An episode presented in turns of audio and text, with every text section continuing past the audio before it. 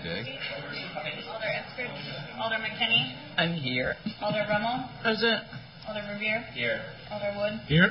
Mayor Soglin. Here. We are assembled in session. We have two registrations. Uh, The first one is Paul Moleshki. I don't know, it says wishing to speak. I'm not sure which item. City clerk's budget. My name is Paul Moleshki, and I'm talking about funding for early voting for 2017. The early voting now underway has been very popular, but I don't believe that the current staffing model is sustainable for next year. I, I suspect that the current budget process started before we even knew that multiple sites would be possible, and therefore may not have considered it. Currently, a lot of the workload is being undertaken by volunteers. There are 62 volunteer slots to be filled every weekday and a lesser number on Saturdays and Sundays. Most shifts are three hours long. Some volunteers are giving extraordinary efforts in this extraordinary circumstance, but for next year I hope you will consider adding money for hourly workers. To begin the conversation, I put together a proposal, but it does need some polishing and fine tuning. The goal should be to have a majority of early voting done by reliable, meticulous workers who are familiar with election procedures, including registration. Paying people, such as chief inspectors who work on election day, would be the best way to achieve accuracy and consistency. So the suggestion I outlined in, in the, my handout calls for about $8,000 for the February election and about 16000 for the April election for a total of 24000 I think the April election has the greatest potential for early voting to make a difference in voter turnout. So I hope you'll consider this. Thanks for your time and attention. Thank you. Any questions?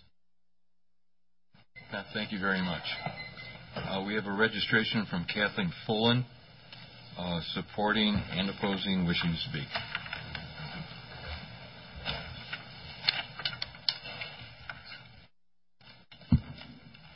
Thank you for the opportunity to speak to you this afternoon. The League of Women Voters of Dane County is speaking about the city clerk's budget. This summer, at the trial concerning voting restrictions, we heard Maribeth Witzel-Behl testify that in order to keep her overtime costs down, she personally works until 3 a.m. in the weeks immediately preceding the elections. And recently, those of us who are voter education ambassadors or in-person absentee voting volunteers have been receiving emails from Maribeth at 10:30 and 11 at night. The League wrote Mayor Soglin to request that his 2017 budget address the staffing needs of the city clerk's office because it is important that Maribeth remain healthy so she can continue to provide the extraordinary level of service to voters we all recognize as exceptionally valuable. We are glad to see that the mayor added an additional staff person, and we hope that helps reduce the clerk's personal workload. However, we have remaining concerns based on the document Maribeth submitted to the Finance Department, in which she explains the cuts she made in order to stay at the budget target she was given.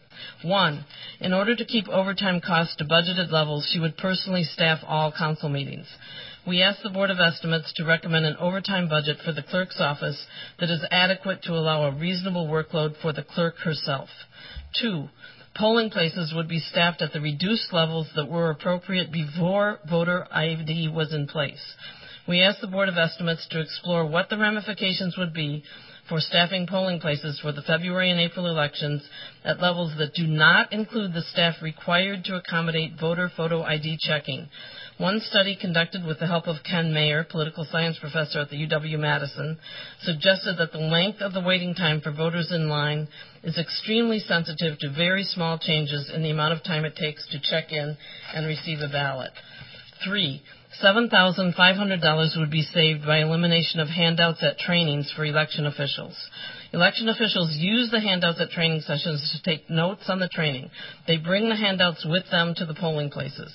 There are many different aspects to working at the polls, and some of the tasks are fairly complex. For instance, some officials are not experienced at registering voters. With early voting, processing and remaking absentee ballots will require more attention by election officials. While the materials could be made available online, and some of us would surely access them and print them out to take with us to trainings on our work sites, that is not a realistic goal for all election officials. Maribeth has made a concerted attempt to recruit a very diverse set of election officials, and they do not all have easy access to the web and to printing documents at home. This $7,500 savings would have an outsized negative impact. We ask the Board of Estimates to restore the $7,500. And sadly, lastly, election supplies damaged, lost, or used at the polls would not be replaced, eliminating the very popular I voted stickers and causing minor issues for poll workers. Please go on. I think. Okay, I just, I am almost done. Surely items are going to be lost, damaged, and used up, including pens, tape, election official name tags, and, and things like that. I know that at the polling place where I work, in a building with subsidized units for low income and disabled persons, many voters are proud to take an I voted sticker. It helps people feel connected to our society, to our government, and to our democracy, and it reminds their friends and neighbors to vote also. We do not believe that the savings would outweigh the value of polling place supplies. I have copies that I can give to the staff person. Thank you. Any questions? If not, thank you very much. At this point, we'll go to our agenda. I believe that the municipal court is first.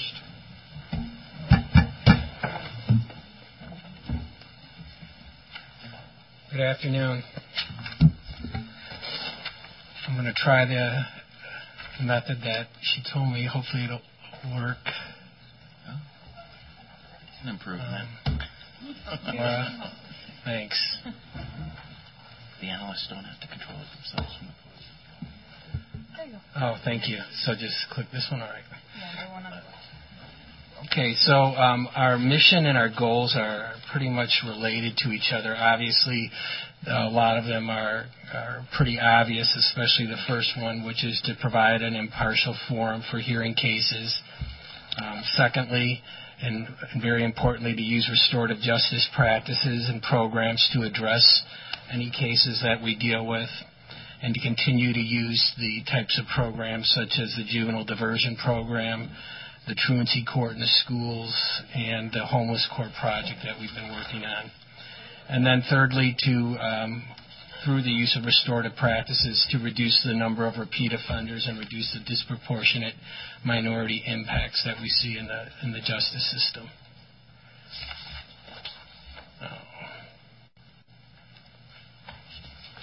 Okay, I just have to roll. I, I think I got to the next one. Okay, thank you. Um, as far as staff, it's the same staff. We don't anticipate adding um, or losing any staff from what we have currently.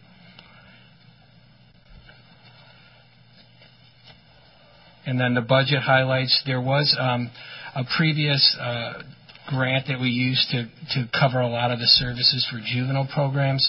However, we have through um, a state grant that works with the juvenile diversion program that we have. They have a grant through the, the State Department of Justice called the Brighter Futures Grant. And that grant covers a lot of the services uh, that we used to have to fund ourselves. And that grant will be in effect again for 2017, and then there's a chance for it to be renewed for three more years after that. So we're not reducing any of the services. It's just that there's been a grant to cover some of those services. And then again, moving to the goals, which we've already kind of talked about earlier. Um, one of the things that we want to continue to work on is the partnerships that we have with a lot of great agencies such as Briar Patch, Centro Hispano, the YWCA, Time Bank, the UW, and the school district. With all those partnerships that we have, it really helps uh, a lot of the goals that we're trying to accomplish with restorative justice practices um, come to fruition. So um, I think that is the end, unless you have any questions you'd like to ask me. Questions of the judge? If not, I've got one my, Okay. myself. Um,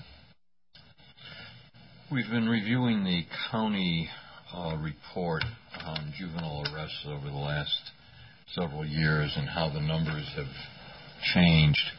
And what we see in terms of uh, the raw numbers is that there's an incredible drop in the number of arrests of African American youth, there's a drop not nearly as great in terms of raw numbers of white youth. But what has happened is that uh, because of the already existing disparity, the disparity has actually grown. I think 54% to 72%. Now it raises an interesting question. Would we want to go backwards where we had less disparity and literally thousands of more arrests? Uh, or do we want to go forward, keep up with hopefully the reduction in arrests, which means a, a better, safer environment for everyone and a better opportunity for the kids? So we're going to be looking and examining these, these raw numbers in the coming weeks. We, we've, we've already started some discussion about it. My question is, with all the grants and all the partners that you've described, uh, are we expending any funds? Are we working on any programs designed to uh, address this very complicated case uh, situation with these big drop in numbers, but we're not solving the disparity part of it? Well, I think that the, the juvenile diversion program is um, a program that is working on that. And just for people who aren't aware of it, it's a program um, that's funded through that state grant that I mentioned previously, and it applies to all municipal ordinance violations issued to juveniles, which would be 16 and under. And as part of that program, if someone uh, gets uh, arrested for what could be a retail theft, disorderly conduct, whatever the ordinance violation might be, they have an option to opt into the restorative justice program. If they do opt into that program, then the, the case is never filed with the court, so there's no statistic of them ever being arrested or being in the system. And then if they participate in it, they get the necessary services that we're talking about here, be it any kind of counseling, job training, whatever the need may be. And we just started that program. It was a, with the police department, the YWCA, last September. And the initial data that we've gotten back on that has been very positive. We're seeing a lot less repeat offenders. Um, we're seeing uh, a lot of the, the persons of color not getting tickets coming into court like they were previously. So some of those figures that you were talking about, Mayor, might reflect countywide because this program is a, it was a kind of a pilot that's applied only to the city of Madison cases. Uh, I think the goal is they want to expand it to the other other communities in the is county. The data being kept separate so we can track. Yes, it's, they are keeping the data separate, and it's also required as part of the grant that they have to do a detailed report on that. So I anticipate within the next few months that they will be coming out with a report since it's been a little over a year since they started that program. Thank you. Sure. Further questions? Alderman McKinney. Um, not a, a question, but uh, really uh, accommodation because I've um, been a part of that process with the Restorative Justice Court, uh, specifically the uh, Restorative Justice Court that's in the community. And I know that initially we didn't have the data to, that was short-term data because it was a pilot, but now it's a whole year functioning. And I believe that when that data is released, you will absolutely see the reduction Right. in um, the issuance of uh, of tickets, not only because they've been tracking it, tickets issued to black and brown youth, and then tickets issued to white youth. And so that diversion process is working. Your partners have been phenomenal in working together. But I really want to commend you because um, even if they slip through the cracks and they end up at your court, you send them back through to us. And so I wanted to to, to read that in the record to know that when we're looking about how we can reduce these these disparities and how we can reach youth, that this is one of the programs that absolutely is working. And so I thank you I agree. very Thank much you. for Thank you for the kind, that. kind words. Appreciate it. Thanks. Thank you. Further questions? Alderman Verveer. Thank you. Welcome. We always look forward to your annual appearance, David. Right. Uh, The first quick question I, I had for you is: uh, Is your caseload remaining steady over the last few years? Because I Um, noticed. Well, we talked about um, in 2014 there was a, a great drop off in the number of cases. In 2015, that um, kind of bounced back, and this year it's it's higher than it was in 2014, but a little lower year to date than it was last year as far as the case numbers that were filed. So is the is the figure that's um, in the budget narrative of 38,000 cases per year accurate? It could. It's probably not as accurate now. It probably would have to go down from that. Yeah, I think that's a little. Um, that was from a couple of years ago. Yeah, I've noticed not that it's the same language we've used for the last several Right, years. right. And a lot of it is because of the the juvenile diversion program that we just talked about. Because if those cases aren't getting filed, you're obviously not going to have those numbers, which is a good thing. So having the case numbers go down is is not necessarily is a good thing for for especially the juveniles. And um, so I think that that also reflects some of the reason why the numbers are lower is because of that program. What's what's what would you say is a more accurate figure? Out of curiosity, is I would say it's is it- probably around thirty thousand. 30. Okay. Yeah. yeah. And that might go in, um, as a segue to my next question. In terms of the court costs that you provide that funds, you know, your operation, as we all know, and then and then additional funds for us on page uh, 207 of our budget books under revenue. I don't know if you have that in front of you or not. I was curious. Do you, do you know where the the estimated court fee revenue, where that figure comes from? Are you talking about the general fund revenues? All Yeah, I'm I'm looking on the bottom of page 207, revenue court fees. Because I don't have the same page Oh, you have a different page, I I'm don't know sorry. what, you're specifically referring It's a to. page that has supplies, purchase services, Okay. NRD charges revenue on it. Okay. What I've got that You from my court. that? report. My question was just to educate us where it says court fees, and then the executive budget provides for this not round figure of 600 um, and 59,519 dollars. Can you explain what that is? So for each each court case that's filed, there is a $38 court cost fee associated with it. So these fees that are reflected on that page you referred to are those $38 in court cost fees that we collect from the cases that are ultimately filed with the court. So that's where that figure comes from, is from those court cost fees for each case.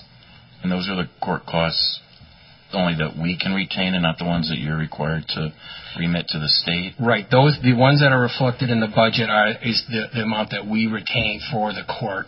They don't these that doesn't include the funds that we have to send out to the state. There's various assessments, Jail like assessment, the jail assessment, drug and crime lab fee, things like that. A 26% penalty assessment that goes to the state as well. Okay. Then uh, we haven't talked about our general fund revenue yet. We're probably going to end up doing that. Who knows at what hour tomorrow night? But as you might have noticed, the next year's budget anticipates that the general fund revenue from moving violations and uniform citations, and I know I ask you about this most years, so you might have been prepared and looked at that already, uh, remains flat, and parking violations, which I know you only see a small fraction of, that there is a contest those, um, is scheduled to go down for, you know, because of our equipment changes and so forth. But so my question to you is, what trends are you seeing in court now that we have the two shifts of the the um, traffic enforcement safety team that have been operating and so forth? It, do you do you believe that that that these the flat funding and revenue is consistent with your anecdotal observations in court day in and day out? Yeah, I think it is consistent with that. I, I think it it kind of depends on when they get their state grants. A lot of those traffic enforcement safety team projects are based upon grants. So some of it depends on when they have a grant to do that type of enforcement. And then there's other things that come up from time to time where they're not always doing as much traffic enforcement because of other things they have. So it's it's kind of hard. I, I don't anticipate anticipate that it's going to. I think it's going to pretty much stay at the same level as it's been for the last few years, is my my guess. Mm-hmm. Uh, the last thing I'll ask you is uh, about your um, software that you and your judicial clerks use. Has that new system been implemented that we talked about last year yet and provided funding for? And I know that our IT director is here, and Paul could speak to it as well, but can you just give us an update? Sure, I can give you an update. I know you're using a very um, antiquated system for. Yeah, it has been. We're moving to um, a program which is called TIPS. It's it's a program that a lot of municipal courts use around the state, and the clerks all love it. It uh, um, gets rave reviews. And um, right now, Christy Zambra, the lead clerk, has been working with people in Paul's office and working through all those those details and with the city attorney to draft a contract for it. So it has been moving along, but it's a pretty big project. You're talking about transferring a lot of court records and data into this system and then implementing the system. So um, things have been moving along at a good pace, though, but it's it's it's not there yet. We don't have the system yet. So it likely would be implemented till next year at this point? Probably late next year. Oh, really late next year? Yeah. That's what I'm hearing. Mm-hmm. I'm surprised it takes so long. Yeah, me too. Especially if it's not something that we're customizing. Right. Well, they have to do a lot of things Technologies to put our old system, and and the data transfer is a lot of it as well. I see. Okay. Thank you very much. Sure. Thank you. Appreciate it. Further questions? None? Very good. Thank you. Thank you. City Assessor.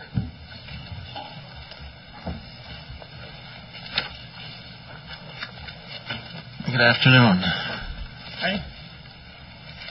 Uh, the uh, 2017 operating budget for the assessor's office is pretty much uh, a cost-to-continue budget. We follow our usual mission, which is to discover all the taxable property that's out there, Uh, which includes real estate and personal property, and uh, make sure we have good records of uh, what we're assessing and have a good, accurate value on all all the property that is that is taxable, so we have equitable assessments. We have just one service line and no changes in our in our staffing from 2016. One thing that we do have in here, other than the the normal adjustments that you see there, increases in salaries, fringe benefits, and so forth, is um, 50,000 for contractual services, uh, primarily focused on the uh, commercial property in the city. You know, since uh, since the economy's picked up again, we've had an awful lot of commercial new construction. And um, with with the way that sales of commercial properties become more and more hidden from us, it takes more and more time to research what values really are. And so this might be used for consulting. It might be used for someone to do some some appraisals for us in, in, uh, for complex properties, possibly even going towards another another position at some point in time. Just feel like our commercial assessments are, could be, could be better. They could be up to a better, higher percentage of full market value, and so that's what that money is uh is targeted for. So uh as I just mentioned, it does include that that 50,000 for analyzing the the real estate market. And then uh to meet our our requirements, we also cut 66,000, which was supposed to be for the start of maintenance for our new assessment system, our CAMA system. Uh, that would not be starting now until 2018 instead of 2017. Uh, some of our goals uh, to get our new CAMA system in place. It's been it's been a long process. We continue to work on that. We hope to still go live yet this year. If not, it'll be probably early in 2017.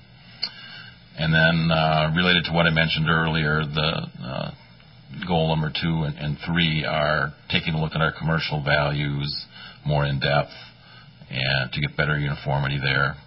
And then uh, looking at our land values citywide. With all the development that's been going on, we're seeing land values changing quite dramatically, and so I want to get a handle on that. So those will be our priorities uh, for this coming year. Thank you. Questions? Questions? Alderman. Thank you. Just a couple questions. So on the points that you noted, the new maintenance isn't until 2018. That's essentially because the system isn't going to be operational until 2017. Is that correct? Correct. And the, and the maintenance starts the year after it goes live. Right. Right. Thank you. So back to the commercial property, you mentioned that it's kind of unclear yet exactly what you want to use that 50000 for.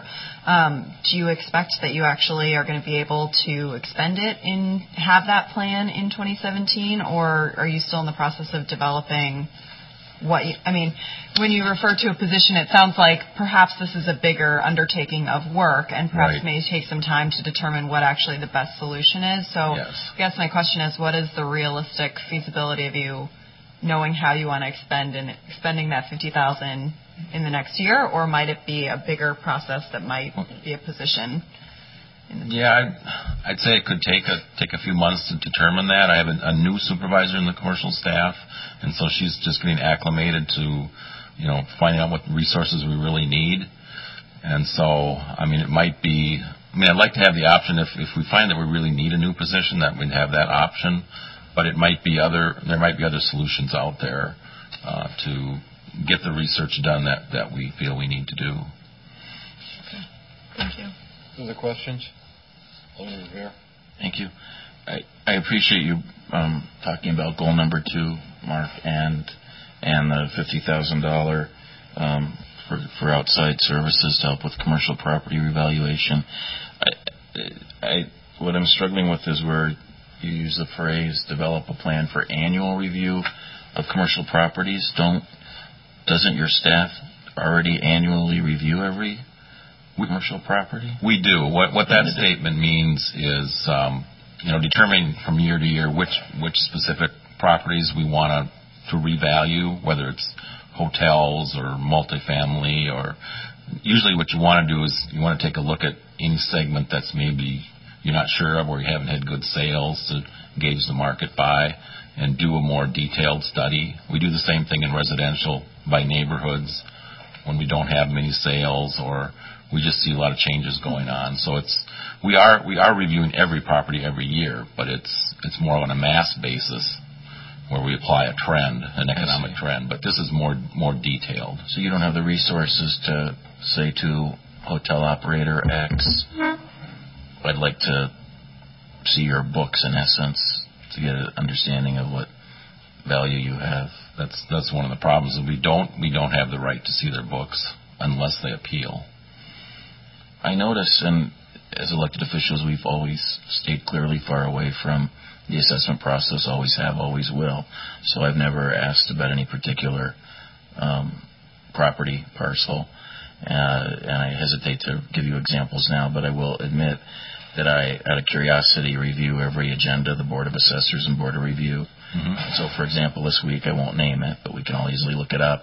There's a major, relatively new downtown development in the Fourth Aldermanic District. That's the only agenda item mm-hmm. on the Board of Assessors agenda this week. And your assessor's recommended value was several millions of dollars above what, upon, you know, uh, appeal, I guess, I don't know if that's the right word. Yeah. Now the assessor is recommending to the Board of Assessors several millions of dollars less in in uh, in in value. So so that's an example of where the property owner has said these are our books, and the assessor agrees with the information and is recommending a, a quite significant decrease in value. Yeah. What what often happens is we'll go off a cost basis initially when a property is comes comes in new newly constructed, and sometimes you find that the eventual income that it generates doesn't support that value. And so when we when we switch to the income and expense method of valuation, we could see a change like that. You're required by statute to use that method. Well, we're required to consider all methods, but you need you need to put your most weight on on one method typically. And if it's an income producing property, you would typically do that. So again, I don't mean to ask you to repeat what you're saying. So this fifty thousand dollar initiative that's proposed in the executive budget, How will, what will that exact more concretely do differently for your staff than they're able to do now? Well, a lot of it is research. with trends. Yeah, a lot, a lot of it is, is, is just research. Um, a lot of commercial sales are LLCs to LLCs, and that takes a lot more digging to get that information to find out what the actual sale price was because they don't file real estate transfer returns. That's one issue we have. Um, another is, is just uh, probably some of that will be maybe maybe to have a, a consultant come in and show us the best way to do an appraisal on a certain type of property that we're maybe having difficulty with. So we get a, a method in place that we're comfortable with. Okay. Thank you. Appreciate it. Thank you. Additional questions? If not, oh, Alderman. Just an educational, for me, question. Your last comment about the uh, LLC to LLC sales. Are there, are we as a city or a state government, can anybody make changes to that real estate transfer returns? I mean, are we forbidden to look at that, or is that somebody else's jurisdiction? Well, that's that's under state law. I mean, there's certain requirements on who has to file a real estate transfer return, and right now they're exempt from that. We have tried through my uh, assessors organization. We tried to push legislation about 10 years ago, and it was not successful. And we tried to push it again about two years ago, and we're told don't even bother under the current uh, political climate; it won't go anywhere. So um, we we try. It's still an issue, and it gets talked about. It gets brought up every now and then, but so far it hasn't. Nothing's changed with it. Other questions? Seeing none, thank you very much. Yep. Attorney.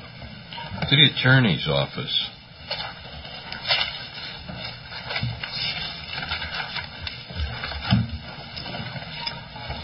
Good evening. Um, go through the presentation here. Does it go by now? How do I advance it? Left click. Just hit the left click. Thank you. Uh, agency mission and services is unchanged from last year. Our major mission is to provide uh, professional legal representation to the City of Madison as an entity, um, including services to its uh, boards, officers, and employees. And we break our services into three groups. Uh, the first is ordinance enforcement, which is our work in municipal court uh, prosecuting ordinance violations. Uh, includes working closely with the municipal court on some of their diversion uh, programs. Second is our legislative council services. This is the ordinance drafting that we do and the maintenance of the uh, Madison General Ordinances Code of Ordinances that uh, that we keep up for you. And the largest uh, area is general counsel services, advice and representation to the city and all of its officers and employees. If you look at the uh, funds for this, you can see again that uh, that counsel and representation is the largest amount. That's about 65% of our budget. Uh, legislative services is the smallest amount, uh, a little less, uh, a little less than 10%, around 8%, and ordinance enforcement a little more than a quarter of our budget. Uh, no change in authorized positions from uh, prior year to next year's budget. And in fact, other than increases in salaries, there's no real change uh, in the budget. Uh, there is a decrease in purchase services, but that money actually shows up in other wages. It got moved from uh, those funds we had allocated for work study, and we found that we just haven't been finding work study students for the last several years.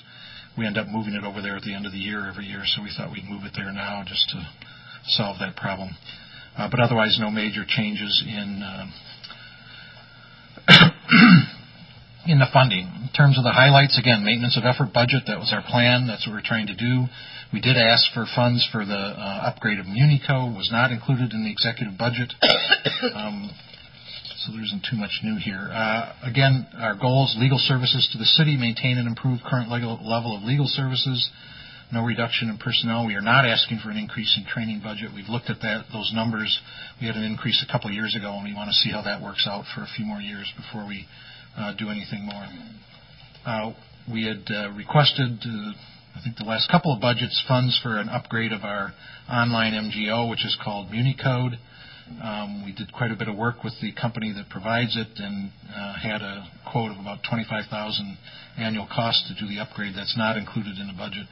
And our third goal um, increase office uh, involvement in RESJI efforts, and we've been working on that steadily this year, and we'll continue to do it uh, next year. Um, we've tried applying the equity lens to one ordinance. We're going to look at others. I think I'd say that the first time there was a mixed result, and I think we need to look carefully at how and when we uh, apply that lens. So that's a quick summary of what we have here, and I'd be happy to answer questions. Alderman Verveer. Thank you. To confirm, Mike, you have sufficient funds in the executive budget proposed for next year for the current amount of law clerks you currently yes. utilize. You just haven't been successful in finding any work study law clerks. That's correct. And so the, the, we'll have the same amount of funds. We'll have the same number of law clerks, including the prosecution intern. Um, we just moved it from a fund that we basically have been moving it from for the last few years anyways, do it at the start of the budget. And if it turns out later we find out that there are a lot of students with work study eligibility who want to come in, we can probably move it back or something. But we've just found every year that that hasn't been the case. And then thank you for your reminding us of your MuniCode improvement needs. Since supplemental requests weren't formally allowed this year, I, we don't have a list of those. But I did see last year for the MuniCode upgrade, you had proposed uh, $49,000 expenditure. Can you explain how you were able to get the vendor to come off the $49,000 well, we told them we couldn't afford that, and we just worked with them, and we uh, took out. You know, they offered you basic a package of all these things, and we went through and said, we need this, we need this, we don't need this, and worked with them, and they were willing to. They brought it down to a twenty-five thousand dollar figure. And that would be an annual cost. Annual cost, yes, yeah. I do have a I do have a list of some of the upgrades if people want to look at that in terms of what we would get for that. Um, if you want me to hand that out, but if you have copies, sure. I do. And then there was a, a survey that your office put out that uh, earlier this year that I responded to as to users' experience with existing Code functionality. I gave it poor reviews, frankly, myself. When I responded to the survey, did that go to the entire city council? That survey? I, yeah. uh, the survey? Yeah. Yes, I'm sure it did. yeah. Have I? Did we send out the results of that? If, no. I oh, if not, I'd be ha- I'll be happy to do that. Yeah. The can results general, encouraged us. What the results were. The results encouraged us to upgrade the system, is what I'm saying. that was very diplomatic. Yeah. Certainly more diplomatic than my response to this. Right. And the existing the existing vendor is you think is a way to go if we wish to pursue an upgrade as opposed to looking for other vendors? There's, there's essentially only two vendors that do this. We looked a little bit at the other one, American Legal Publishing, I think is the name of it.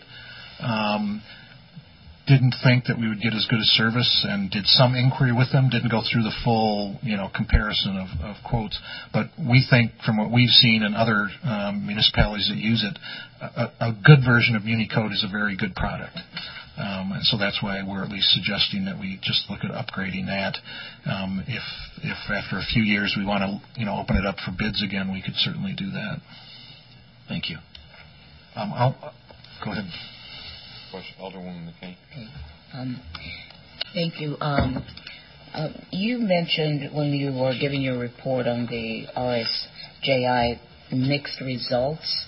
It, what did you mean? That's my first question. What do you mean mixed results? Could you say a little bit more about um, what that meant? Yeah, uh, I, this was on a um, ordinance on um, uh, standing in a median, and uh, we spent a lot of time working on it uh, to put together the report that I think is with the ordinance as it's going uh, through the committees. Um, I think uh, by mixed results, I think it was that there was either some misunderstanding of what the tool was for and what it was to be used for, and also we found it sort of difficult to apply the tool to the question of an adoption of an ordinance, which in, in is such a, a, mixed policy and other kinds of questions that um, I at least want to look closely at when we decide to use that. I think there are some potential ordinance changes where that may be useful and some where it is going to be a lot of work without much shedding much light on an, on an issue. And um, my second question is, um, could you give us an update on where um, having alders as chief inspectors? And I thought about that because of the uh, very detailed um, uh, reading by the uh, the League of Women Voters. Thank you very much. This was very detailed, and I absolutely support what you read. So I'm wondering where we are on that. The last I recall, we were still barred by the state laws that define where elected officials can work on elections and that you are essentially limited to working outside the municipality. Now, I haven't looked at that, if that's changed or anything. That's my recollection of the last state of our uh, review of it, which is different than what we have allowed in the city for a number of years. Um, uh, but that was when we got the uh, legal analysis by the League of Municipalities, and we looked at it and examined the cases behind it. We thought they were correct on that, and that would require a change in state law. I know we talked to Mr. Zavos about possibly trying to put that forward, but I don't think it, um, uh, went anywhere during the last legislative session. So I know that that's out of our out of our, our ball court, um, but is that something that um, we can encourage or you can, can check on it to see what's the next stage, what we can do, or how we can advocate? I, I can certainly look at it again in terms of either approaching the state legislature okay. or even working on setting up a program. You, you could do maybe do an exchange with some of the other cities around the area, and you could go work in Fitchburg and have somebody from there come in and work in Madison to increase the number of, of people who are actually working at the polls. Okay, thank you. Mm-hmm. Other questions? Thank you very much. Civil rights?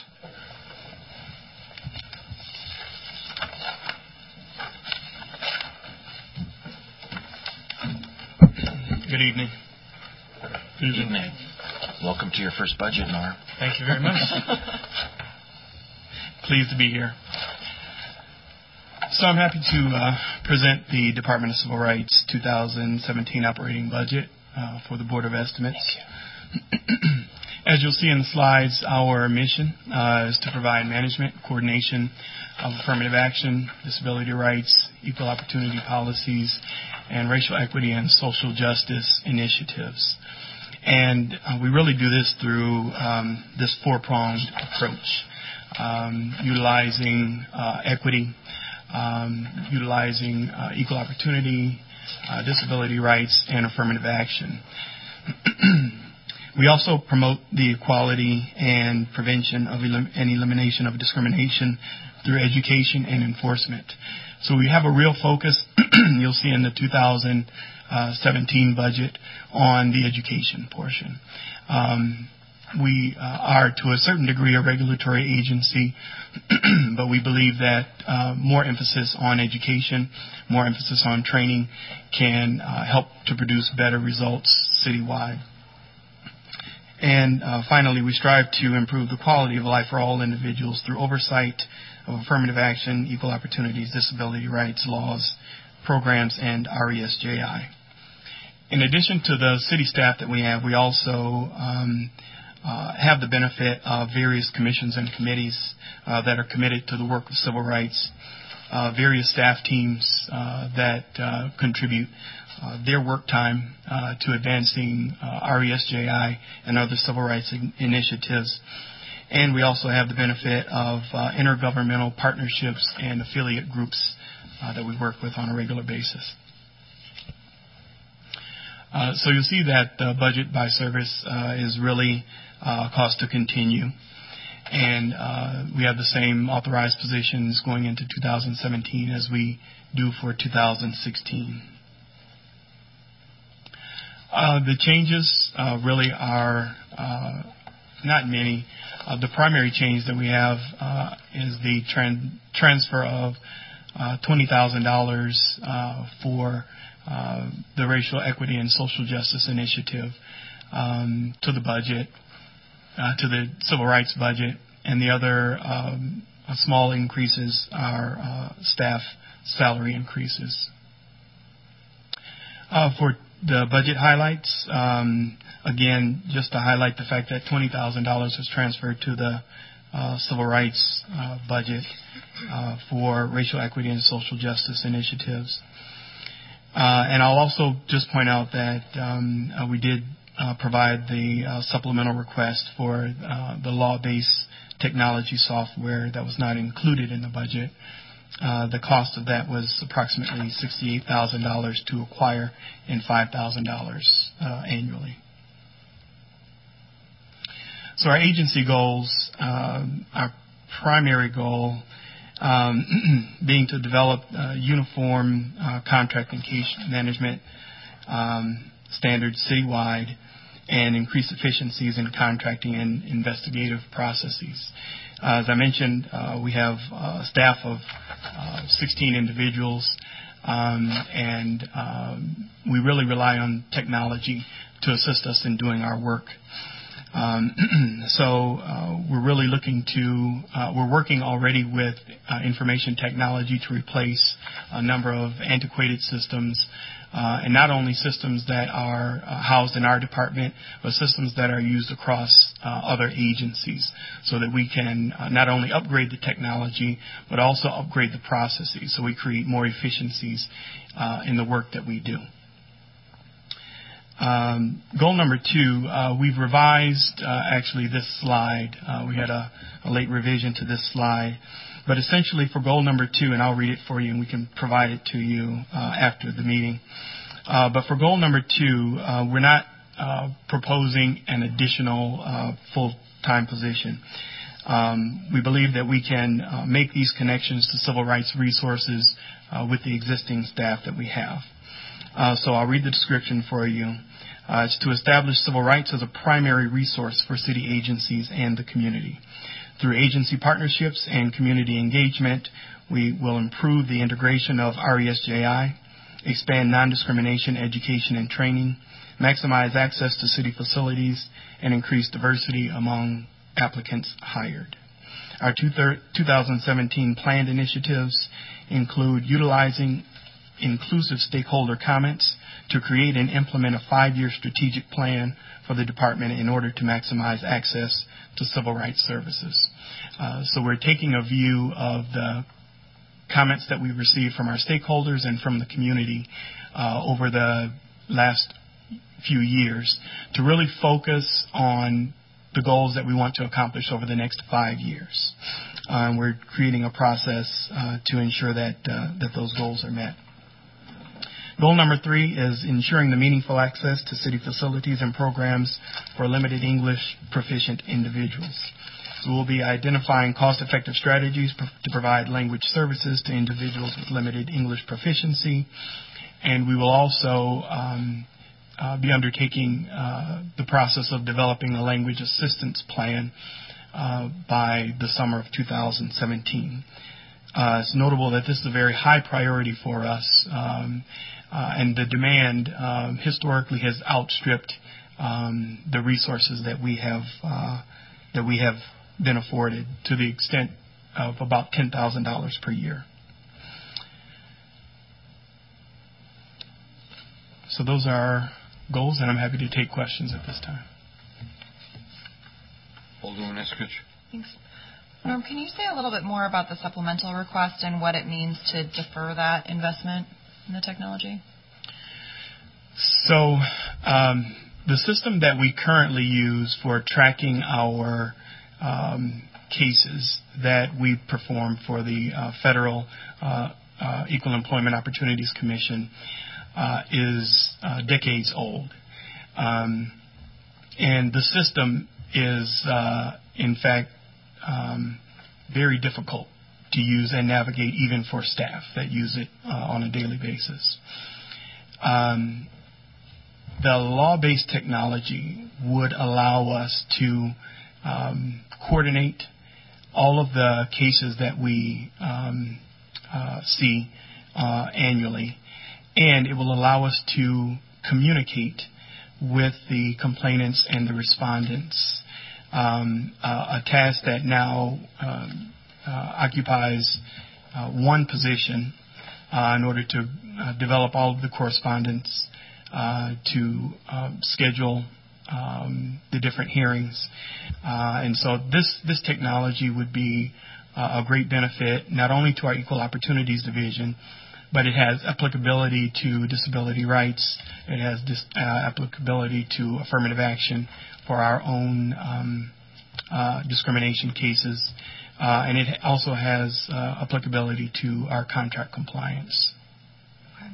One follow-up. Um, so, is it essentially like a, and I like don't really know technology. It's just play that I do in consultant world. Um, That's but what consultants yeah, right. Um, but is that like a basically like a customer resource tracking system, or is it more than that? Because I'm trying to think like, all right, would this actually you're saying you've got currently an FTE that's managing that. Would this have the capability to replace that, or is it, you know, what level of functionality would that really provide, and would it be transferable potentially if it's really like a customer relationship management database to other agencies throughout the city that might have similar needs of tracking requests and follow-ups and things like that? Right, it's the latter. It's a really um, nice customizable system uh, that works well with um, the Microsoft platform that we use currently. Um, it's uh, fully um, customizable, and um, it, it, it does have the ability to perform those manual services that are being performed by that one FTE right now. Um, and so, um, and the bigger benefit is that we would have one system through which the department could manage all of its discrimination complaints, uh, its disputes, um, and all of our um, cases that we manage. Uh, we have um, made some uh, strides and some improvements over the last few months in terms of increasing the number of cases that we're actually uh, able to um, uh, take on uh, for the federal EEOC. This would allow us even greater capacity uh, to do that work, um, which is which is a great asset for Madison. Uh, if the federal EEOC is looking to us to be that primary resource. That's great. If I could add just one more follow-up. Um, it seems like, and I'm just saying this because I know IT is in the room, but if that platform, I get complaints from residents and others that, you know, some agency didn't talk to the other agency about some work order that was processed that didn't have follow-up. And so that sort of a platform might be really beneficial in other agencies as well. And so it might be worth the wider discussion, if that's not already happening, and it could very well be happening, but as a city about how platforms like that could be leveraged because that that sort of customer relationship management is so important across all of our governmental functions.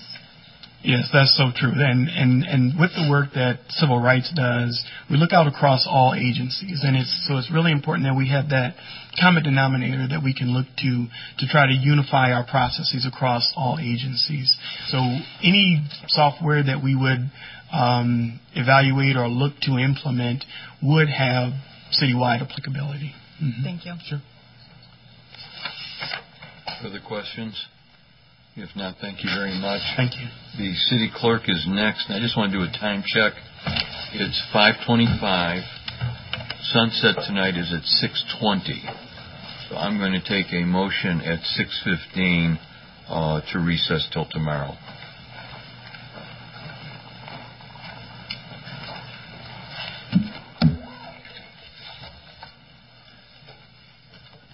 I'm helping out. I'm going to talk through the budget side of the clerk's office, and then Mary Maribeth's going to speak to the goals piece.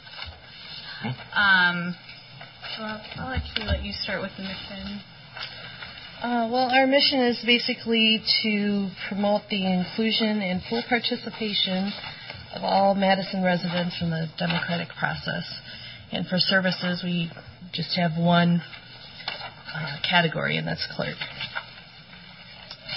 Um, and so uh, there's only uh, one change here in terms of positions. Uh, there's uh, a newly created uh, position that would assist with the alcohol, alcohol licensing position, um, and that is uh, an admin clerk, I believe. Or no, no, I'm sorry, a program. Yeah, it's an admin clerk. So, license coordinator. Yep. Um, and so when we look at the change table here, uh, funding for that uh, position to assist in the uh, alcohol license review process uh, is $50,000. And then the other uh, big change within the clerk's office budget um, is an adjustment to uh, the funding for the election based off of the 2017 cycle. And so uh, the 2017 election cycle is consistent with what we saw in 2015. And so um, in terms of the funding level for that particular election, uh, in terms of February, uh, we will be funding that for a a partial primary, but not a full primary uh, across the board, which is consistent with prior year trends. So you see that here, the election cost reduction uh, based off of the planned schedule is uh, 560000 and then the funding for the new position is approximately 50000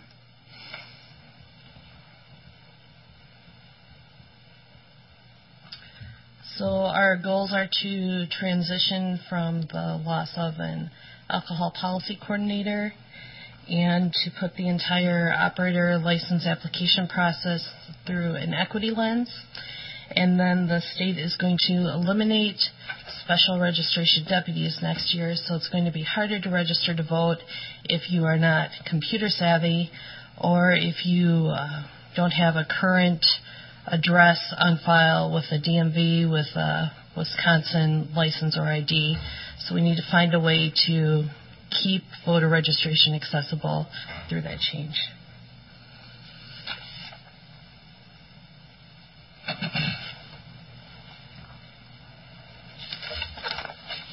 Any other questions? We're, yeah, we're. we're Alderman Cheeks. Thank you. Um, so, Maribeth, you've done some uh, really noteworthy work in terms of making it so that our electorate can vote early. Uh, I was going to say often. I think out of habit. Uh, that's not. that's not how we do that. That's not how we do that at all.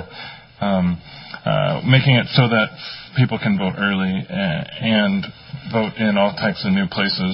Do you have any particular hopes that that will add an efficiency to your department? Do you think that obviously this year it's a lot of work because we're onboarding this new process of voting more places um, and training up a lot of new people on how to be able to accommodate that. But do you have hopes that it, a year or two or four from now that that will lighten the burden on your department? Uh, no. Okay. Um, I, I guess the way we're looking at it is that it's making voting more accessible to Madison residents. Uh, it's more work in the clerk's office than if everybody came to the clerk's office to vote absentee. But uh, from what I've been hearing, uh, as I run into people on the street, in the grocery store, uh, everywhere I go, I hear that people just love to vote at their local library. That's that's really cool to hear. Um, do you? So I asked that question with a particular uh, hope for an answer, but you can answer it in the opposite direction. Is it going to require more work for you? It does require more work. What we're finding right now is that uh, from the first week of absentee voting at the libraries, uh, it took about 30 hours to process one day's worth of registrations and absentees from the remote locations. Wow uh, daily, and of course there are libraries that are open seven days a week. Uh, so we are far behind, and the numbers of voters casting ballots at the libraries is increasing daily. Uh, we do have some hourly employees who should start the week of the 17th. Of course, that was all in place before we had the court ruling that allowed us to uh, have absentee voting at the libraries, so that was already posted, and uh, there was no way to start that earlier. Um, so that's where we're at right now. Hmm. Okay. Uh, do you think that? so obviously there weren't. Uh, uh, there was a, a, mandate from the mayor. Force department has to not ask for anything supplemental, but. Mm-hmm. Um, we also heard from public testimony earlier, uh, which was not a surprise to those of us who, who get emails from you at all hours. Uh, we heard from public testimony earlier that, that you're putting in a really extraordinary um, uh, amount of work, which isn't, in my view, is not a reasonable ask of any city employee. Um, what is the staffing level that you feel like your department needs to be at? Well, it depends on if you're staffing for a two election year or, you know, if you average it out. Uh, right now, everybody's working extra hours every single day. I'm doing the workload of three people, really. Okay. Well, I don't find that acceptable, so we need a plan for that.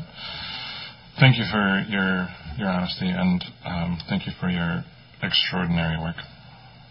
Alderperson Wood. Thank you, Council President Verveer. Um, I guess kind of uh, dovetailing off of what Alder Cheeks just said, I kind of had this thought. This is going to start editorial.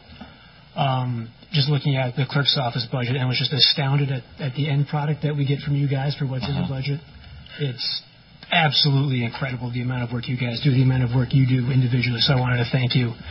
Um, can you, and then now to the question portion, can you talk a little bit about where we're at as far as poll workers, especially on campus, and potentially talk about what someone would need to do to sign up for that? I'm just asking this because the city reporter for the Badger Herald is here, and they may want to write that down. Okay. uh, it's very simple to sign up to be a poll worker. You just go to cityofmadison.com slash EO and enter your name, your address, where you would be willing to work, the time of day you'd be willing to work, and closer to the election, we'll have some special trainings right on campus where anybody who shows up at the training can be trained and hired on the spot and given their assignment there. So we'll let the student newspapers know that information as soon as that's scheduled. Wonderful. Can you talk a little bit about the need um, in that regard? We probably will have about 3,000 people working at the polls on November 8th. And, um, you know, there, I think there's sometimes the perception that um, because a lot of people are voting absentee and we'll probably set records for that, that um, it's going to be quiet at the polls, but every single absentee ballot that's cast needs to be processed at the polls. So we will need a lot of people at the polls, particularly on campus where there will be a lot of election day registrations. And our goal is that nobody will have to wait more than 15 minutes to cast their ballot. Um, so we're hiring right now. We uh, have at least 2,400 people, I think, already signed up. But on campus, one of our goals is that um, citywide, our goal is that our polling places will reflect the community. And um, it's important to know that you don't need to be retirement age or older to work at the polls. We'd love to have college students working at the polls on campus. Thank you. Alderman Verveer. Thank you, Mayor. So, Maribeth, as you see, there are at least two members of your fan club here, and I would say all of us are members of your fan club, everyone around the table and in the room.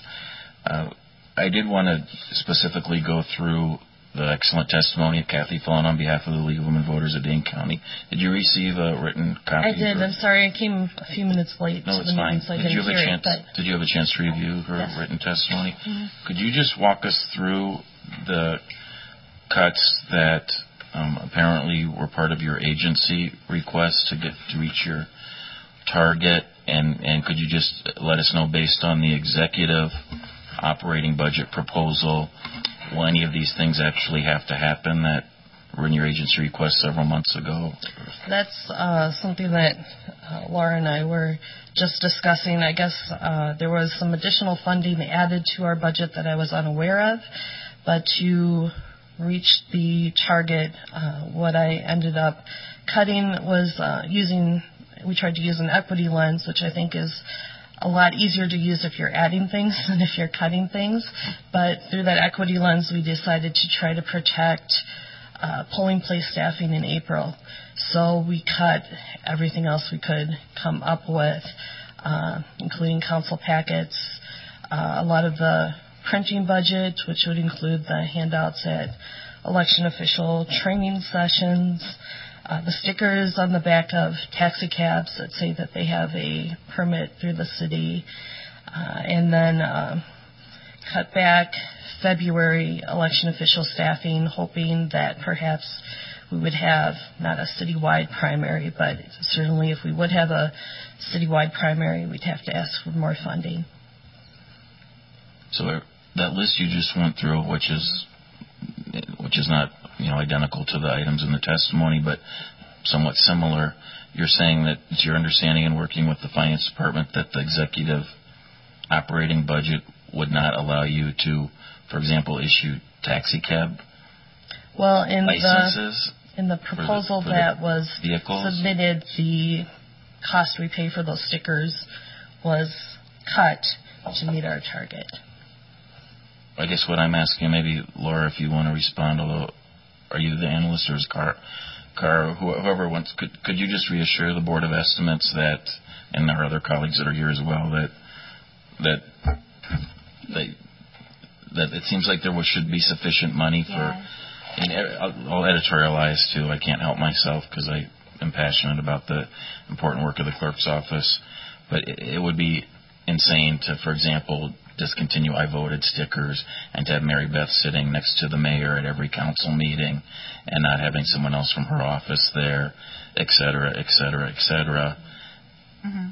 Can any or all of you reassure us that Yeah. those things shouldn't happen under the executive operating Um, budget proposal? Yeah, it, it, it was certainly uh, not the intent uh, with the the base funding level that the agency started with uh, to have to put forth a, a very drastic uh, proposals as what is outlined in that memo, um, and so uh, we we've continued to um, Maribeth and I have continued to work to try to get the number right um, up uh, through the executive budget, and um, we may need to look at where some some dollars are and, and di- dive into uh, some of this uh, in, in flight in slightly greater detail to. Um, to make adjustments if necessary, but um, at this point, uh, I believe that um, there's there's sufficient funding to maintain current services, uh, especially those that are outlined in that memo. Thank you. That will help me sleep better tonight. If you if we look at page 81 of the budget book, you'll see that that the mayor is proposing, you know, well over $100,000 more than what the agency request was Mhm. earlier this year. Mm-hmm. And indeed, if you look back at the historical data, the city clerk's office is, you know, um, is, is I'm not going to do all the math, but but is projected to spend many hundreds of thousands of dollars over what we have appropriated for the clerk's office. The reason I bring that to everyone's attention, and correct me if I'm wrong, Maribeth, you know, we consider the function of your office to be so critical to our democracy that I don't want to say we've re- issued you a blank check, but in many respects we have with your permanent salary overtime, you know, budget at hun- you know ballooning at hundreds of thousands of dollars. I'm making this up, but I would expect with your office killing yourselves that your over permanent salary overtime budget is hundreds of that. We don't have that level of detail in our budget books, but your overtime must be hundreds of thousands of dollars this year and in any even numbered year election. Uh, so I just don't want the community, but moreover you, Maribeth, and your excellent staff to think that we're short changing you and shortchanging our democracy in the city of Madison because I just that hasn't been our experience here, and I it it pains me when you know, for example, Kathy and Paul who both testified before you arrived, but you know that that people think that that you know there might be a perception that we're not providing your office resources. Um, I don't know if you want to respond to that or not, Mary Well, Beth. but- the the initial target was based on 2015, which was a year without voter ID. Now that voter ID is in place and we have more complicated guidelines from the state than we did in 2012, it has required a lot more staff at the polls than uh, even we had expected in 2012. And so that's where the discrepancy comes in, that the elections next year would certainly cost a lot more than they cost in 2015. I appreciate that. And there was no early voting in Paul's testimony. I don't know if you received his written testimony or not.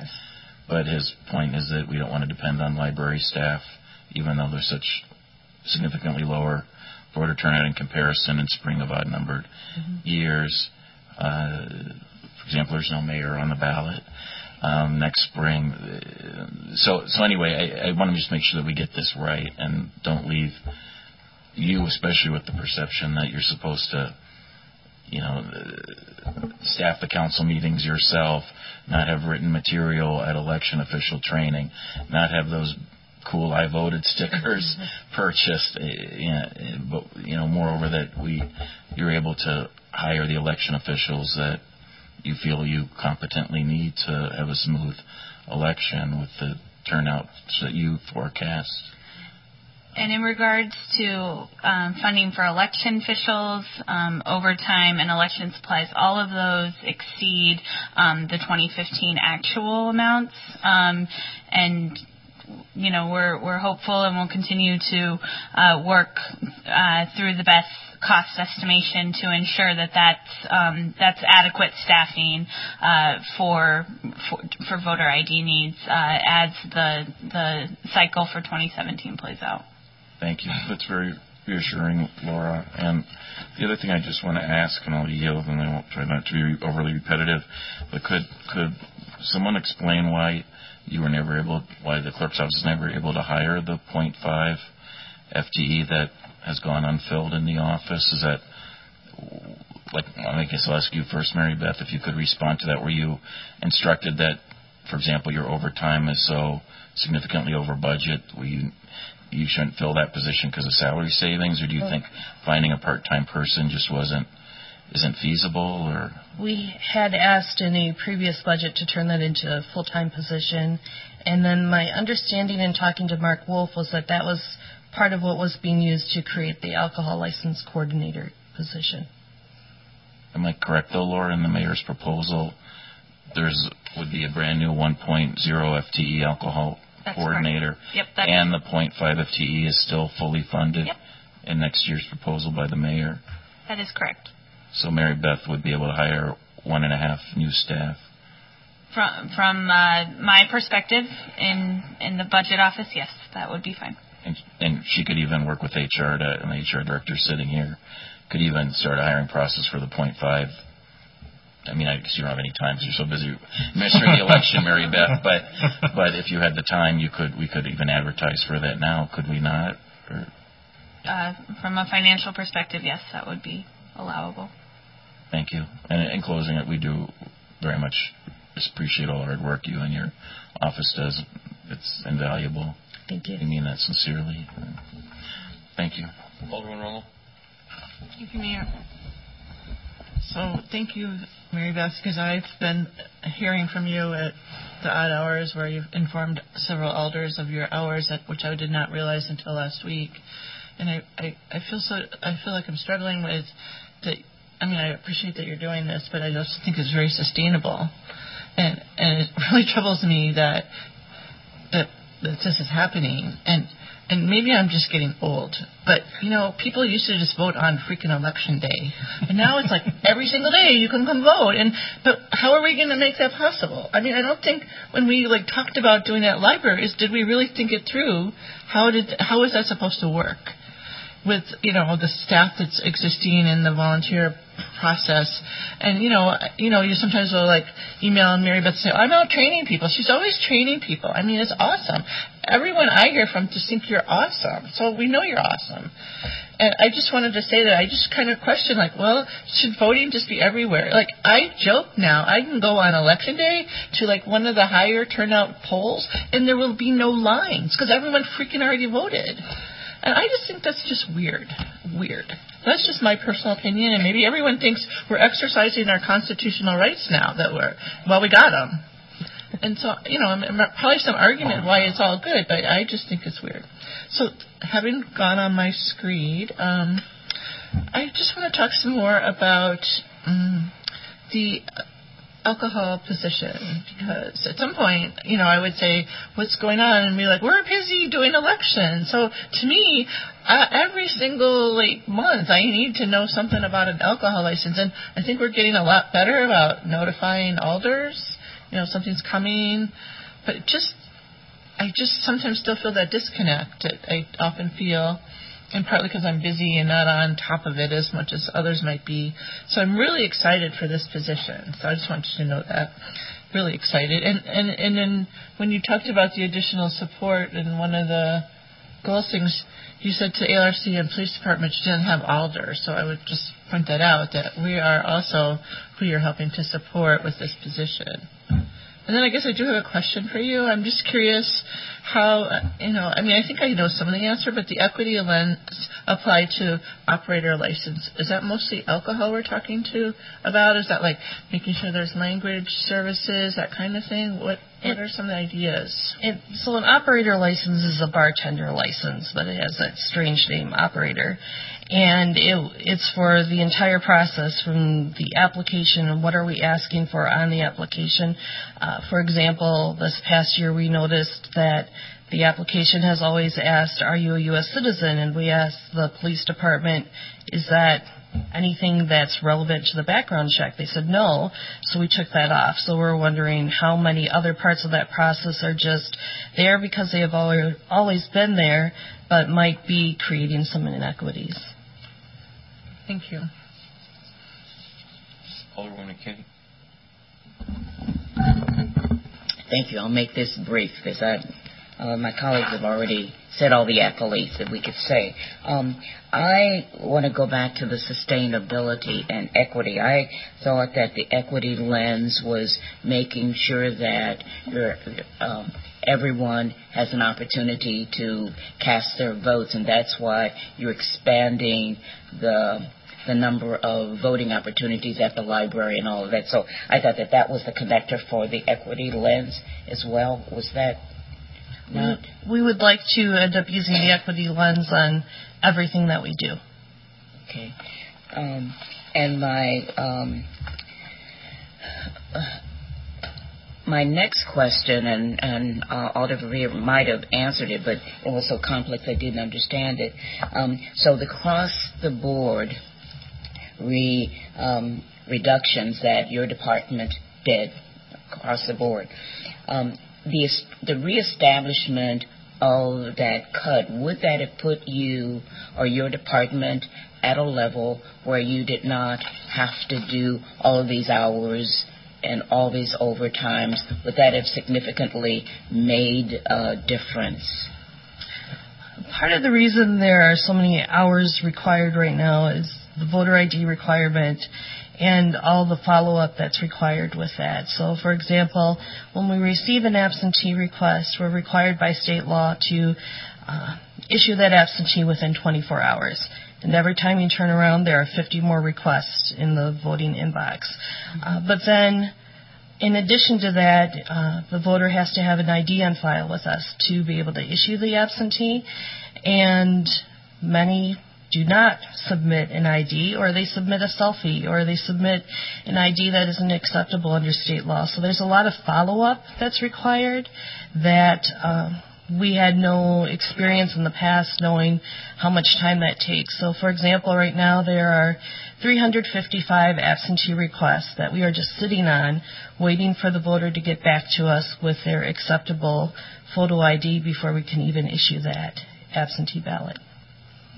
So because of this um, circumstance with the, that, that you're going through, the cross the board budget cut for your department did not help to navigate and be responsive to what you didn't project was going to happen. So I guess what I'm trying to get at is, is that for your department, the cross the board cut um, did Can I not just assist. interject? There, there is no across-the-board budget cut. So when we're talking about 2016, the year we're in right now, and the hours that Maribeth and the staff are putting in, that is all going to be funded in a year-end appropriation. The council has decided to proceed with expansion of early voting uh, at libraries. That's required additional overtime hours by Maribeth, the staff, staff in the finance department that provide assistance to the clerk's office. That will all be funded um, by, you know, from the city's general fund. So there, this isn't caused by any sort of cut or anything like that. When we're talking about the 2017 budget, all we're doing is rebasing the clerk's budget for the fact that it's a lower number of elections in 2017. It's not a presidential election year. There's no mayoral race. And the question is, what's the impact going to be of the various I guess, voting law, court decisions, and things like that, decisions on will the early voting continue, at what level, all that needs to be sort of established. We've tried to establish the budget in the executive budget, and there will be an effort to true that up even more if we need to. So I guess I just want to dispel this perspective. Thank you. There's no across the board cut, and the city will respond to what's necessary. Now, the issue of workload is a separate one, and I think that's a that's a one that needs to really be talked about. But that's not a budget issue. That's an issue around are there enough staff? How's the overtime managed versus permanent staff? How do you do those sorts of things? I think Maribeth is trying to respond to what we've seen probably over the last couple months of a you know a policy decision to proceed with expansion of voting and, and trying to fill those gaps as much as possible with hours of existing staff. Am I characterizing that correctly? That's right. Mm-hmm. And if I could interject with for Dave for a Thank second, you. please. Also, I don't know if all alders are aware that you have three full-time finance, finance department staff, the so-called A team, Right. administrative team that aren't they working pretty much exclusively They are working in the clerk's office and have been for full quite some time time. with the clerk, um, and we're I think ramped up earlier because of the um, the early voting uh, decision, and they're helping with planning the all the issues around the voting in the libraries and, and things like Scheduling election officials. Yep. And that overtime is charged to the clerk's budget, and then we'll we'll fund that overtime cost, and we'll have to adjust for that in the year-end appropriation. I appreciate you going through that very clearly because I think that that was what you were saying, but I couldn't get it as clear as that because we really did need, I really did need. Not as to hear articulate as Dave. Yeah, so I appreciate that because that was very clear because the, um, after hearing the public statement, it appeared that Right. there was a cut. So thank you very much for clarifying that. That was You're a welcome. need. Okay. Let me, let me just add a couple of thoughts to this. First of all, Alderman Rummel made the observation that when we decided to expand voting to the library, to the libraries, it was not well thought out. And it wasn't, because we did not um, proceed to take into account the costs. Now, let me just go back. In every four-year sequence, the budgeting for the clerk's office based on elections differs. A presidential year is the most expensive. A odd year where there is no mayor's race and only city council races is the cheapest. And then we've got the odd year where there is the mayor's race, and then we've got the even year where there's state elections, but not presidential. So what we do, and you'll go back 40 years, you'll see a rotation every four years through that cycle based on the number of elections. So what we're doing is we're now going from an election year into a presidential election year into a year where there is uh, local council races, no mayor's race, but rather than being able to flow into it as we have normally, we've got a number of variables which we've never before measured. We've got the impact of voter ID, which is not only an impediment to the voter, but is also an impediment to our smoothly administering an election, that, that it, adding a great deal of expense, and I think I want to make it very clear to the state legislature at this moment that once again they're meddling uh, in a in a false way of being uh, supposedly a state government that allows decisions at the local level and they are trying to reduce the cost of government is just phony. Um, they've created a cumbersome bureaucracy that was unnecessary. So we've got that variable. Then we've got the variable of more people participating in uh, early voting, absentee ballots, and then we've got uh, the facilitation of adding more stations, uh, the libraries, for absentee balloting. All of which is good, uh, at least the changes we are making at the local level, because we are enhancing accessibility to the vote, but is leaving us in a situation where we're finding out the costs as we go, and adjustments will be made um, as as we we learn from this experience. So, further clerks issues, Alderman Cheeks. Thank you, Mayor. Um, uh, Maribeth, you had mentioned um, that another state law is going to change next year. Uh, that's getting rid of uh, special deputies, and you know, presuming the state moves fast enough to build a website, um, they'll have a new online voter registration uh, process. Are we currently anticipating the impacts of that? Uh, do you? I mean, I know that we we don't know exactly what that'll do to you, but you know, voter ID did a thing. Like, how, how do we anticipate how that might affect your workload?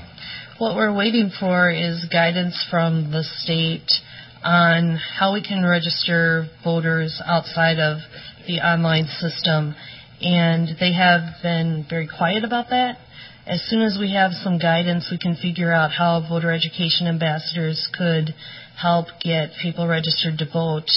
Uh, but as we wait, uh, all we can do is guess what will be allowed by the state next year. Okay. Um, that's good. Thank you.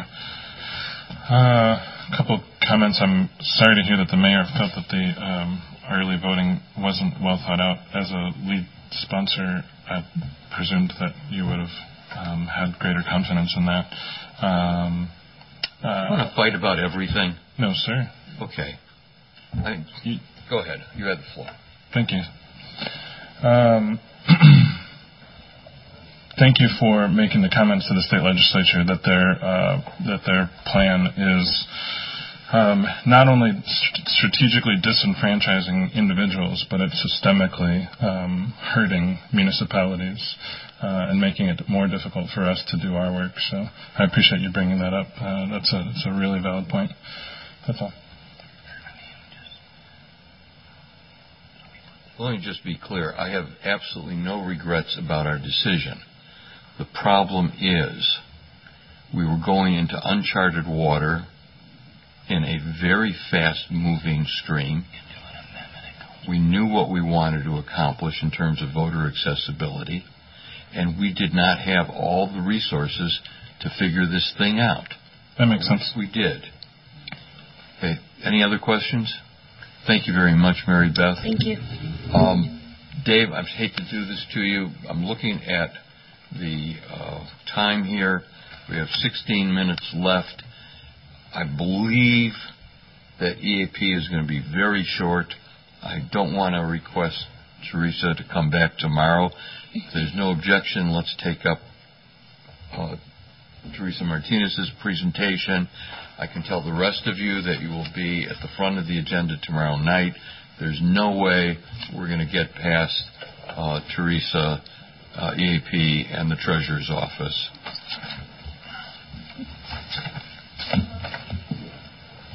What's that?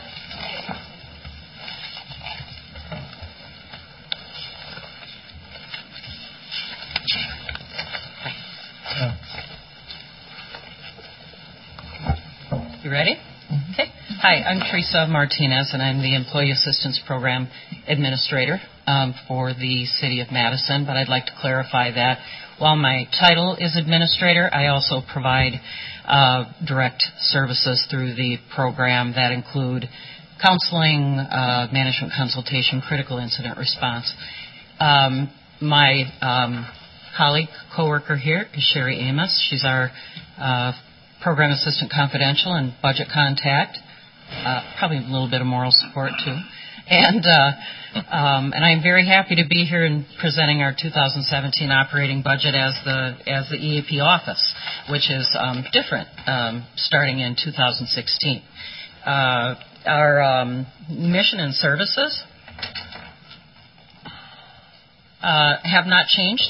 Uh, the mission of the the program is to provide 24-hour services. And let me just stop there to explain, um, to make it clear that we have something called an EAP dual model, which means that we have an, we have internal professional staff as well as we contract with an external EAP provider to provide the what you see there, the 24-hour uh, services of counseling, management consultation. We refer to resources uh, as appropriate, and um, we provide trauma response for our um, city staff and family members. We address both work and personal problems. The services are free. It's a free benefit for our city staff and family, um, as well as our retirees can access the program. And uh, we believe, as I'm, I am assuming all of you also believe, that our, our staff are our most important assets in, in carrying out the services for the city. And we're especially concerned with their health and their overall well-being because that is also a um, well, it's a cost-effective issue. We also have to think about we need healthy staff to deliver services, and and for staff not to be healthy um, can create numerous costs, tangible and, and intangible. Um, so we're committed to providing confidential, professional level services designed to help employees to prevent or resolve uh, problems that could be happening in, in their personal life or their um, their work life. Our services are EAP services, however, that also includes the trauma response, and that's a large part of what we do is trauma response, which is, um, I guess, why I want to make sure to point that out. Our um, our budget uh, is a it's a slight increase from uh, 2016, and um, I believe that that's really is reflected by the fact that we've had 10 months to kind of see what our costs are going to be to be a an independent uh, EAP office, and especially now that we're a fully staffed EAP office, and the cost to not only support our our our um, operations and our staff, but also our external contract costs. Uh, the positions have not changed. We have three full-time positions, EAP administrator, uh, EAP specialist, and program assistant Sherry. Then in terms of changes, uh, the, the, changes are slight. The changes that you see, I think, are probably more realistically uh, distributed throughout our budget. It's more accurately reflective of what the operating costs are as a um, standalone EAP office. And like I said before, um, being fully staffed now, um, we went some time without being fully staffed. Um, so we have a much better idea now of what our costs are going to be having all three positions. And the primary budget highlight is that um, it now fully funds the EAP service provider contract to reflect current trends. Um, and also, I guess, just to give you a sense of what that means, the EAP service provider, the contract, they're formally called Impact. They've changed their name recently to FEI. They provide very similar services to what we do internally. However, we then need to contract for some specialized services like we have a trauma team that we contract with through them so that we can get people in quickly who've experienced trauma at work. Um, we con- we contract for couple counseling through the external EAP provider because the insurance plans don't cover that. We also contract for um, some organizational services like conflict mediation and and uh, work group intervention. And the reason we do that is that sometimes when you're doing a work group intervention and conflict mediation, if the internal EAP staff come in, they may not be uh, well either perceived as being neutral or we may already be involved in the issue in some way. So our agency goals, uh, primary goal is to improve service through collaboration, and we do that by collaborating with other city agencies, the HMOs, the insurance providers, as I mentioned before, and our external EAP provider to improve service delivery, but also to um, meet the specific needs that we have in the EAP uh, for our city staff. Our 2017 planned initiatives and primary projects are to develop suicide prevention programming and a peer support team for the Madison Fire Department. It's the first time that our fire department has had those specific programs and services in its history. And we have that in place, and it's been in place with the Madison Police Department for the past eight years. So we want wanted to be able to provide them with um, equitable services to what we're providing for the police department. We will be conducting uh, outreach to employees, family members, and significant others, uh, and we will now have the means to do that by expanding our use of electronic communication for prevention-focused education. Those two kind of go together. Our goal is to improve our uh, collection of utilization data and be able to track trends and uh, have a more consistent system in place for client follow-up with um, EAP industry-specific software. We, in fact, that went live today. Um, we are in training all day today for that, so that's now in place. Um, the goal, the other goal of that is to become more paperless and to improve uh, privacy and confidentiality of the information that we house. And then, at the mayor's request, to serve on uh, a, a community trauma response team to look at resources uh, in both small uh, and potentially large scale events that could impact our, our city staff, our city employees, but also our community. And we're doing that by collaborating with uh, Dane County Emergency Management and some of the other community service providers that we would that we would need in the case of an event like that.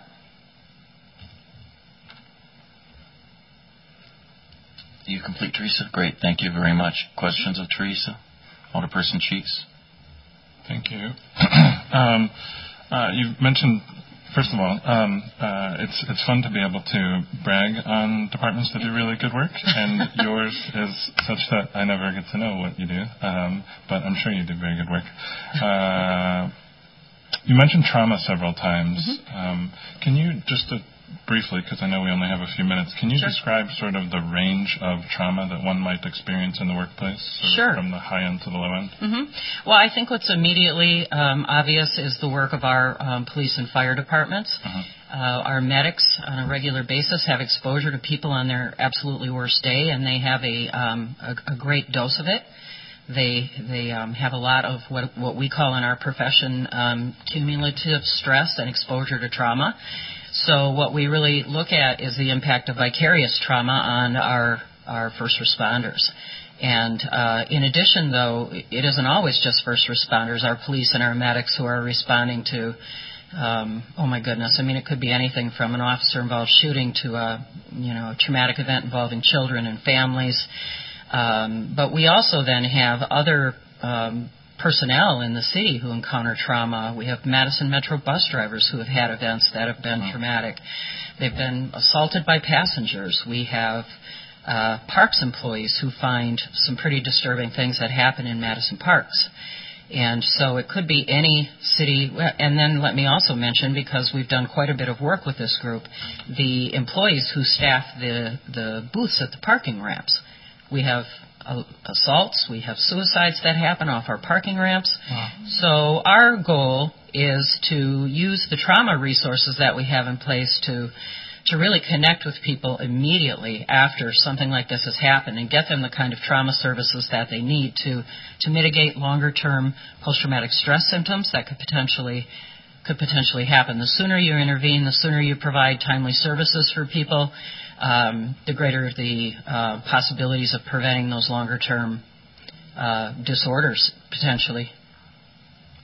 Thank you. Uh, if I can follow up briefly. Uh, everything that you described was um, really quite dramatic um, and also public facing. So in every, each of those scenarios, I, at least my assumption is someone's that a city employee is interacting with a member of the public. Um, would you be able to support, uh, provide support if someone was received trauma um, uh, with, with, with just within an employee relationship? Yes, absolutely. We are responsible for um, making sure that the workplace violence policy is current and relevant. Um, I provide the training along with the crime prevention officer for for workplace violence prevention and response in the city. So yes, it's uh, trauma that could be potentially incurred both internal and and externally.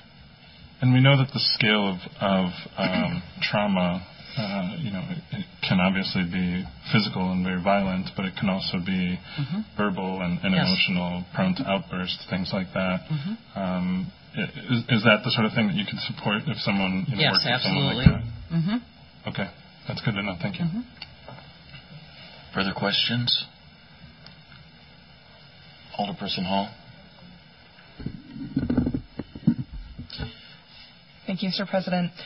So, directing your attention um, to your service description, I was drawn to the line um, expanding use of electronic communication for prevention focused and education. And I was mm-hmm. wondering, what is your approach to prevention focused education? As we talked a little bit about trauma, obviously, mm-hmm. um, those things don't necessarily go together. So, can you tell me what that means to you and, and sure. how you go about doing that? Well, the electronic means that we're referring to is that we're going to be expanding our website, and um, with the hopes that we can have. Uh, uh, I'm sorry, I got distracted. With the hopes, with the hopes that we can um, allow greater access for family members to the information on the website, as well as um, helping to market the website of our external EAP provider, which is very extensive. In terms of prevention-focused education, uh, we do a lot of training and um, uh, through three different classes that are taught in the recruit academies for both fire and police around suicide prevention, post-traumatic stress, those kinds of things. Uh, we like to get out as much as we can with the other agencies as well in teaching classes like uh, coping with change and transition in the workplace, managing employees through change and transition, workplace culture and civility, stress management. I mean, the list goes on and on. So trying to get there, connect with people, get them information before the problem rises to a level of crisis, and helping them to understand what the resources are so that they can address the issues earlier on. Does that make sense? Yeah. Good. Thank you. Uh-huh. Just have one Alderperson, McKinney. Um, and my statement is is that um, if you've not visited the site where the offices are located, I invite you to do that because it is absolutely an amazing place where if you experience any of those things that Teresa has spoken about, when you walk into the office, you realize that you're in a safe place and that is critically important. So I really thank uh, you for moving um, that department outside of the city government walls, but I invite you to really go by and take a look at that space. Thank you. We're having an, an upcoming open house. Uh, we will our, our newsletter will be coming out soon through our improved uh, uh, use of electronic communication, and uh, and that will announce our um, upcoming open house. And so I really do hope you'll you'll be able to attend. Come by. Do you know the date yet? Sherry. No, November 14th. Thank November 14th. What times? Uh, 10 a.m. to 2 p.m. 10 to 2 on the 14th. And you're at the Village on Park, as we all know. Thank you. Alderperson Rummel? Um, if it's hopefully no one has much more to say. It's oh, can I ask? Can I? You don't have a further question of Teresa and Sherry. Can I ask a very quick question? Could and, and if and if you can't answer it in a sentence or two, then you can talk to me after the meeting. Okay on page 113 of the budget book that you're under purchase services, there's quite a decrease from what your projection yes. is this year mm-hmm. for mm-hmm. for next year. Yes. Can you just explain that thing? Absolutely, and I think Laura wants to. Did you hey, wave Laura. at me? Well, I was just going to say I'm happy. No, go ahead. Sure, be my guest. So um, when we built the um, budget for employee assistance last year, uh, we were really uncertain about um, how the budget was going to break down of um, supplies versus purchase services. And if you'll recall, earlier in the year, we did an amendment um, from the contingent reserve to increase appropriation. Um, and so that line item in the projected column was sort of our placeholder for oh, getting everything trued up. And then they did a tremendous job in the 2017 budget bill to to break that amount out uh, across the various purchase service and supply lines, consistent with their spending plan for next year. Makes a lot of sense. Thank you very much. Thank you, uh, Teresa and Sherry. Thanks Thank very you. much. Thanks Appreciate very much. it. Alderperson Mike, do we need to move referral of the Board of Estimates to No, tomorrow? we could just, we need a motion to please recess our meeting That's the until Board of Estimates tomorrow at 6:30 PM. To, tomorrow at 6:30 p.m. Is there a second? It's moved and seconded to recess our meeting until tomorrow at 6:30 PM. Those in favor will say aye. Aye. And Opposed, no. Motion move carries. adjournment. It's the same thing. Recess. Okay, So whatever. we, we stand in recess until 6:30 tomorrow evening. Thank That was you my all very job. much. I have my job. You did your job. Good job. And our apologies, Treasurer Gawenda. Our apologies, Dave. Thank you for coming.